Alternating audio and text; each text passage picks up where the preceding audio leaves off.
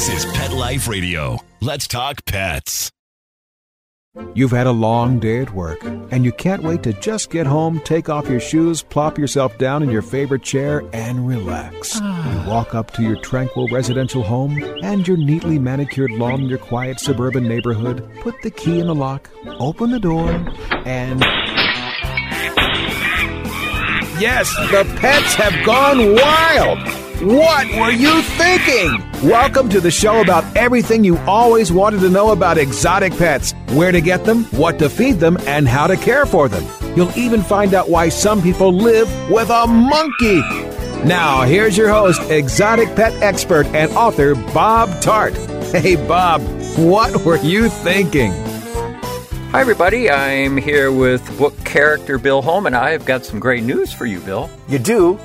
I love great news. Well, this is a great news day because I wanted to let you know that I have just uploaded five shows to Mark Winter at Pet Life Radio. These are five shows we recorded last year, and I've been sitting on these podcasts Oh. for almost a year. Oh no! I, I thought no. Go, oh, that's that's is great news. That's great news. And do you know why I have been sitting on those podcasts for almost a year? oh oh, no! Why? Because my recording device fell behind the couch cushion.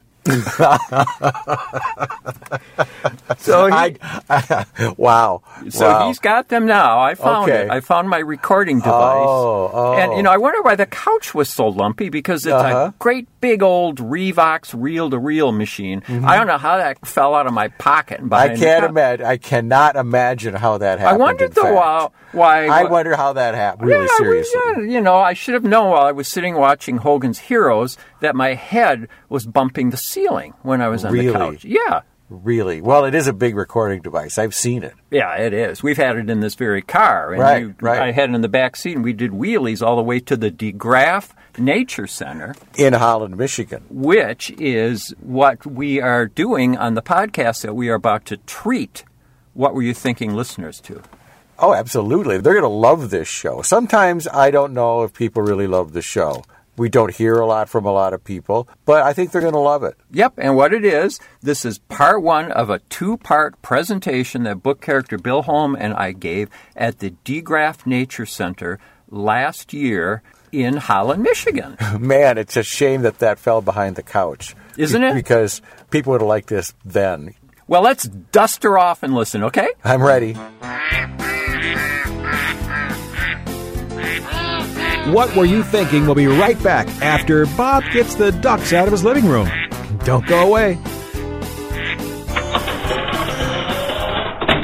Tired of wasting money on giant bags, boxes, and jugs of litter that don't last? Switch to World's Best Cat Litter, the only litter that lets you use less and get more. World's Best Cat Litter uses the concentrated power of corn to deliver outstanding odor control and easy cleanup. It's lightweight, 99% dust free, and pet, people, and planet friendly. It's even flushable. Make the switch to World's Best Cat Litter and save $2. Visit www.saveonworldsbest.com. Let's Talk Pets on PetLifeRadio.com.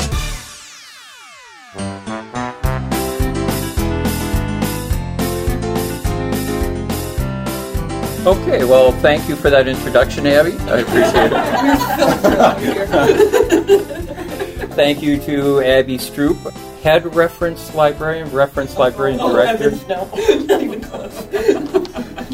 Sounds good. No, librarian. Let's just go with librarian. Okay, down on her luck, librarian, who invited us here today. And thank you very much to uh, DeGraff Nature Center. And when I say us, I mean myself, Bob Tarte, and Mr. Book Character Bill Holm. And Bill Holm has been in uh, all of my books so far, and that is why he is Book Character Bill Holm. And he takes up even more space than usual in Featherbrained. So. And we expect the highest sales as a result. Yes. For this book than the other And now- three combined. And what Bill is going to do, he's going to provide color commentary, and uh, some of that in the way of color illustrations, because we could not figure out how to hook up a Apple computer to the um, fabulous audiovisual system here. So Bill is going to walk around and let everyone look at the Yep, selection of I'm gonna do. photos. That's what I'm And in fact, but he's used to walking because we just got. If we're if we seem a little breathy, we just got back from Nayanquing Point in Saginaw Bay just seconds ago, and uh, we were. You remember, you have to do something soon. And we were there, oh, seeing to see a bird that you don't really expect to be in Michigan, and that is. Uh, one of the first birds that sort of excited me about birding. Maybe is need the- to go like this when, when I'm supposed to arise. and it is the yellow-headed blackbird. Who knew that there was a nesting bird in Michigan called the yellow-headed blackbird? And we went to Nayanquing Point on Saginaw Bay to see that. And I think that's one of the very few places in Michigan where you can see the yellow-headed. I'll come around your way. Okay. Thank you. You're slowing us down, Bill.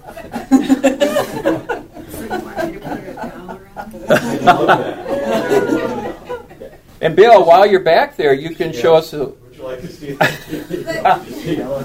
and you can show the photo, Bill, of the other interesting denizen that we saw at Nayanquing Point. this one? Don't want to. It's book character Bill Holm. And if anyone is wondering what this strange device here is, this is laboratory grade equipment. This measures audience disappointment, and already it's just it's off the scale. Yeah, off the scale. Yeah. So anyway, so we were pretty excited to see the yellow-headed blackbird, and I was curious how many people how many people here keep track of the birds in their yard. You know, at the feed or anything, or watch them. Uh, well, not necessarily count them. Look at them and go, "Oh my gosh, there's a red-bellied woodpecker." All right, and how, and how many folks, like when you're walking at a park or walking the dog or the pet goose or something, notice the birds around you too? Okay, and then my final question is how many actually go out looking for birds places? So, true birders, you may cross examine. oh, sorry. Oh, Where were you on the night of? All right, now this is off to a bad start, but that's because I'm very confused about how to talk about Featherbrain. And the reason for that is that Featherbrain is my fourth book, and it is so far the only book I've ever written that has any content. my first three books were Enslaved by Ducks, Fowl Weather, and Kitty Cornered. And uh, content in those is sort of minimal. If they have, you brought one, thank you. Uh, but you have all of them back there, which are awaiting purchase, aren't they? And Reader's World Bookstore. Thank, thank you, Readers World Bookstore. And so, if my other books, if they were anything, they can be thought of as how not to books. They're how not to have pets and how not to lead a sane life. But Featherbrain is actually disguised as a humorous memoir about how I became a birder. It's actually sort of a how to become a birder book. So that's why the content was a um, little bit more challenging than the other books. It's really about how and why I fell in love with birds, and also how I learned to start identifying birds. And then after that, it's about me going out and trying to find birds.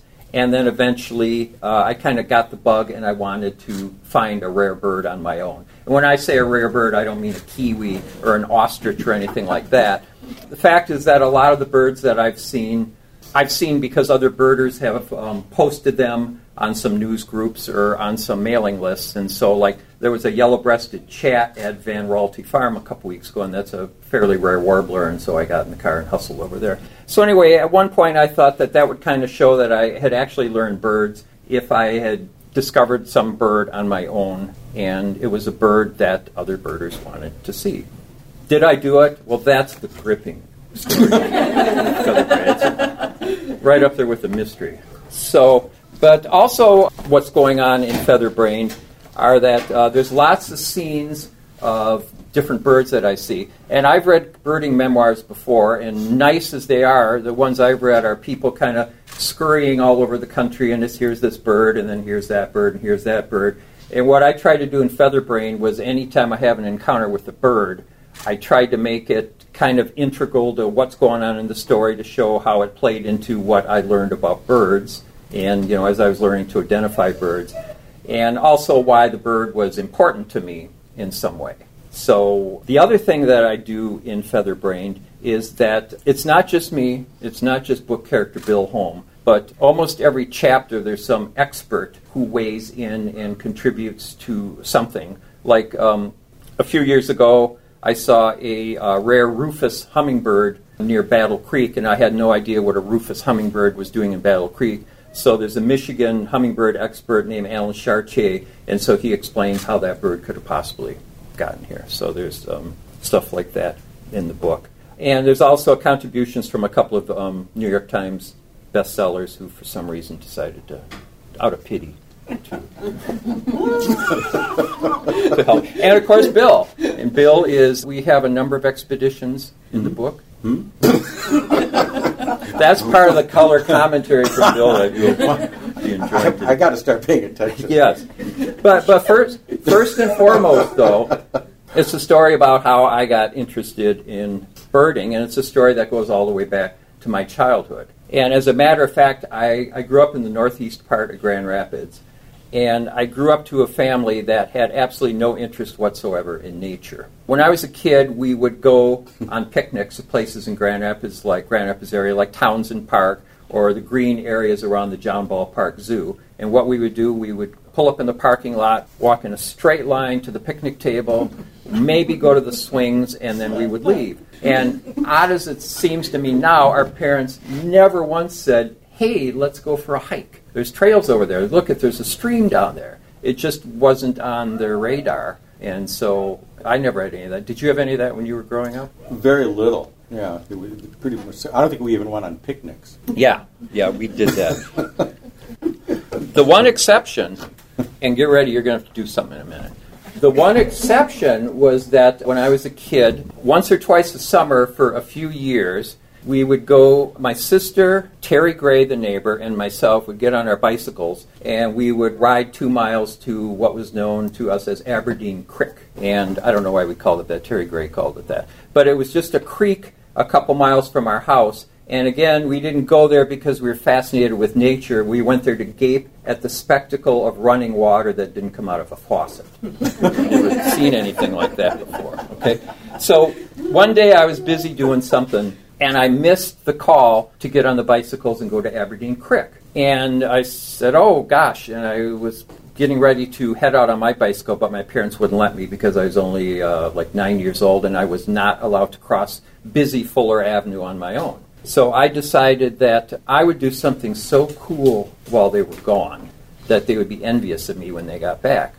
And what I uh, decided to do was that the neighbors had brought us a box of games and toys and things that their boys had outgrown. And in that box, with the other stuff, was the Green Book of Birds. Anybody know that book? yes. And so I decided, and this was sort of, she flash a couple pages. This is sort of a. Uh, Here's the oh, it's the yellow-breasted chat, which you just. Oh, Oh, my my, head goodness! hurts. Here we are. We're in Wow. the flow. Wow. Well, I think we can just stop right there.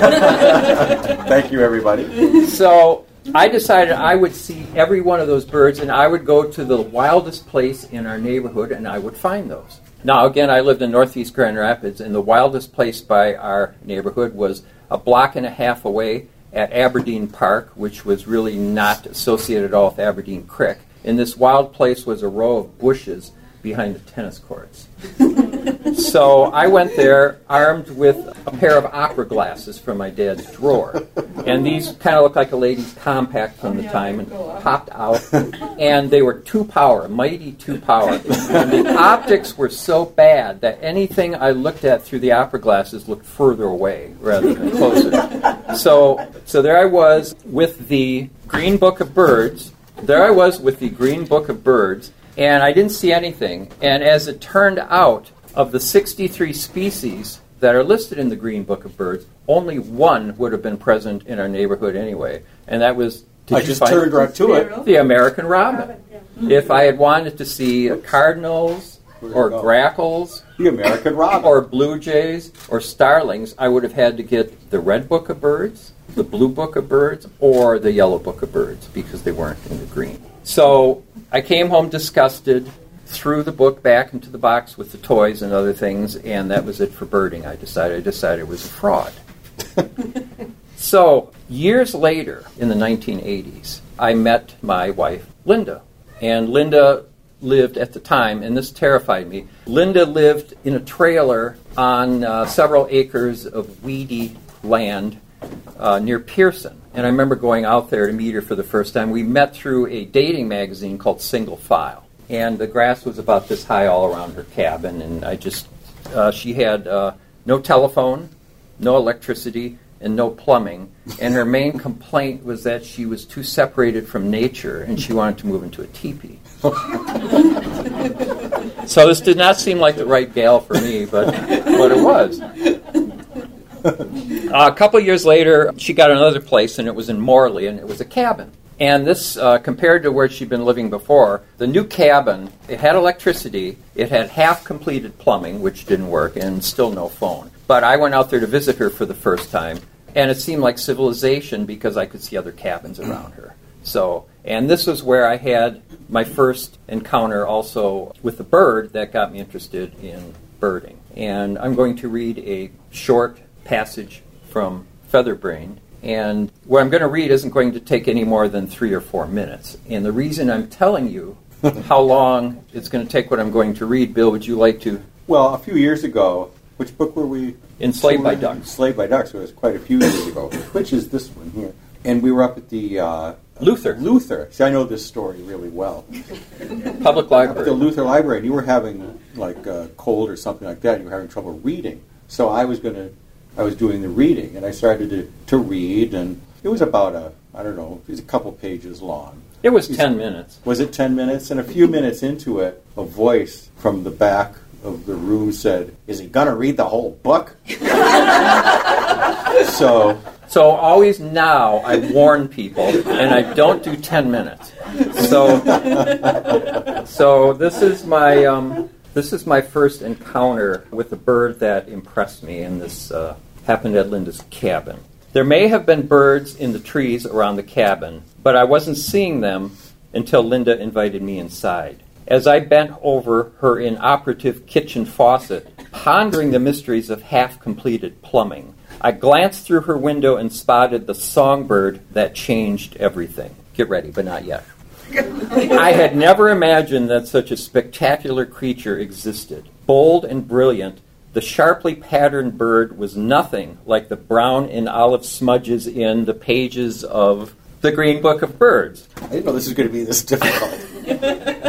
You needed a mass spectrometer to tell those pictures apart. But you could place this songbird in a police lineup with hundreds of other North American species, and I would have been able to identify it instantly once Linda told me what it was. Linda, quick, come here right away, I said, sounding sterner than I had intended. But I was afraid that the apparition might vanish before another set of mortal eyes took it in. What's wrong? She followed my waggling finger to her brown plastic bird feeder.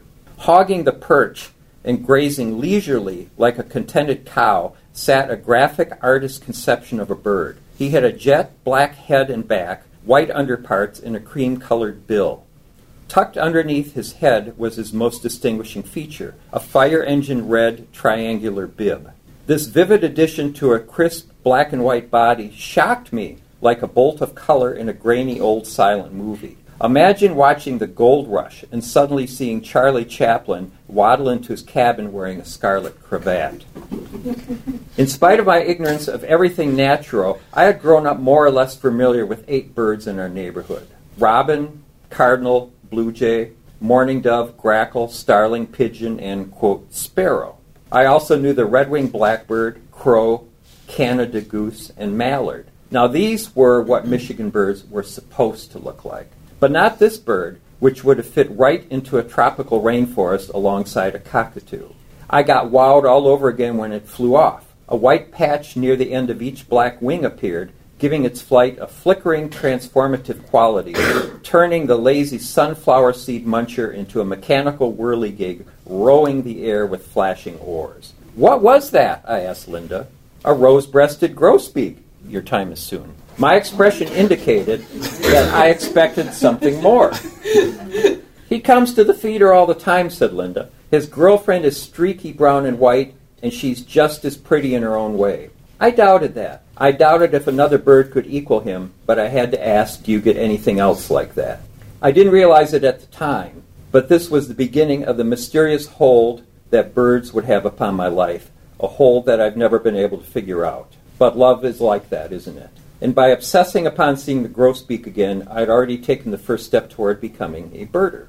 Now. and here's the Here's the bird. bird in question. But even if you've seen the bird already, I just want you to admire my photo. Yes, these are for sale back there as well. By the way, I found a great way to, if you have a, um, a DSLR or a lot of cameras have maybe this feature built in, I found a real great way to take good photos of birds. And I just set my camera up on a tripod with the timer set, and I pointed at the bird feeder, and I set it to take a picture every minute. And then I just take a nap. and then, you know, uh, three hours later, so I go through my pictures, and I usually have three good ones. You know, sometimes Better more. than your usual. Yeah, and this is much better than I would take if I actually put any effort into it or applied my skills. Yeah.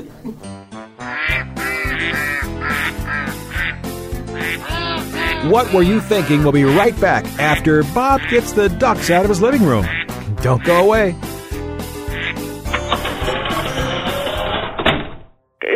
Get the stinky dog away from me. Bad breath and bad gas. Petey stopped eating. All his hair fell out. Itching, licking, missing fur. At least $5,000 in vet bill. Creams, antibiotics, sprays. No results. Everything we tried failed except the Dinovite. D-I-N-O-V-I-T-E dot com. If you want the dog to be healthy, you got to feed it something healthy. The omega-3 fatty acids. Flaxseed, zinc, alfalfa. The digestive enzymes that are cooked out of regular dog food. Dinovite is nutrition. The shedding is stopped and the itching is stopped. Her coat is now soft, it's silky, it's healthy and shiny and glossy. She's got life. She's got energy. Tons of energy. No more bad smell. Dinovite's the bomb.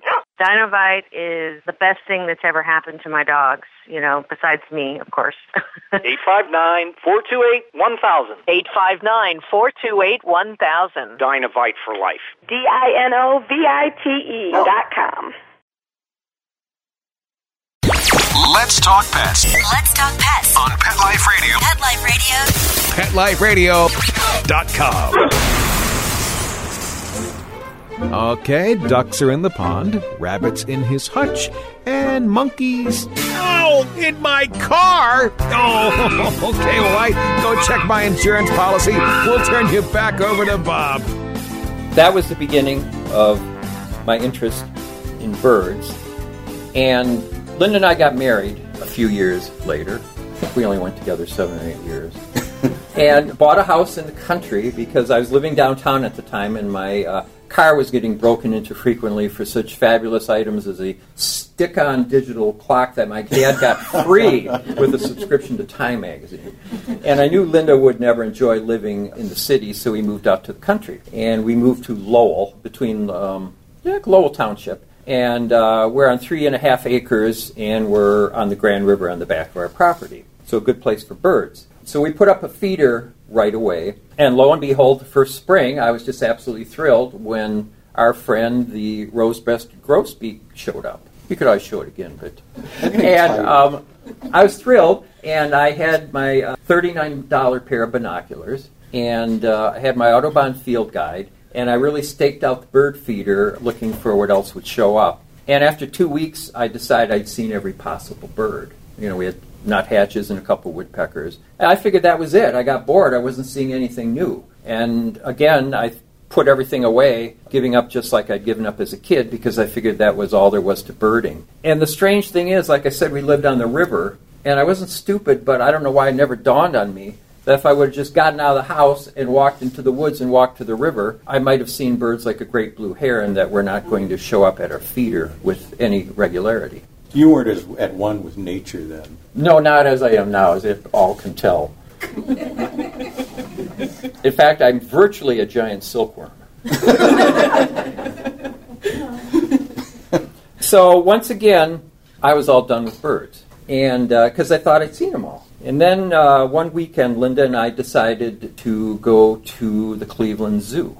And we were uh, driving through Toledo, and there was all kinds of construction. And so we had to take some secondary roads. And while we were taking secondary road out of town, we drove past a place called Magee Marsh. And we never heard of Magee Marsh, but Linda has back problems and had back problems even then. And she said, Well, let's get out there and walk around a little bit. We didn't know why there were cars there. This was in May. But we decided to go, and we followed the crowd to the boardwalk. We thought maybe there was a craft show or something going on. And then we got to the boardwalk, and it turned out we were there at the peak of warbler migration. Uh, anyone here been to Magee Marsh before? All right, yeah. Fa- have you you been there during the warbler migration? No, I've been there every time. Well, if anyone has been to like the butterfly show at, at Meijer Garden or any butterfly shows where you know just with arm, arm's length, that's what it's like at Magee Marsh during warbler migration on a good year. We've been there on some bad years.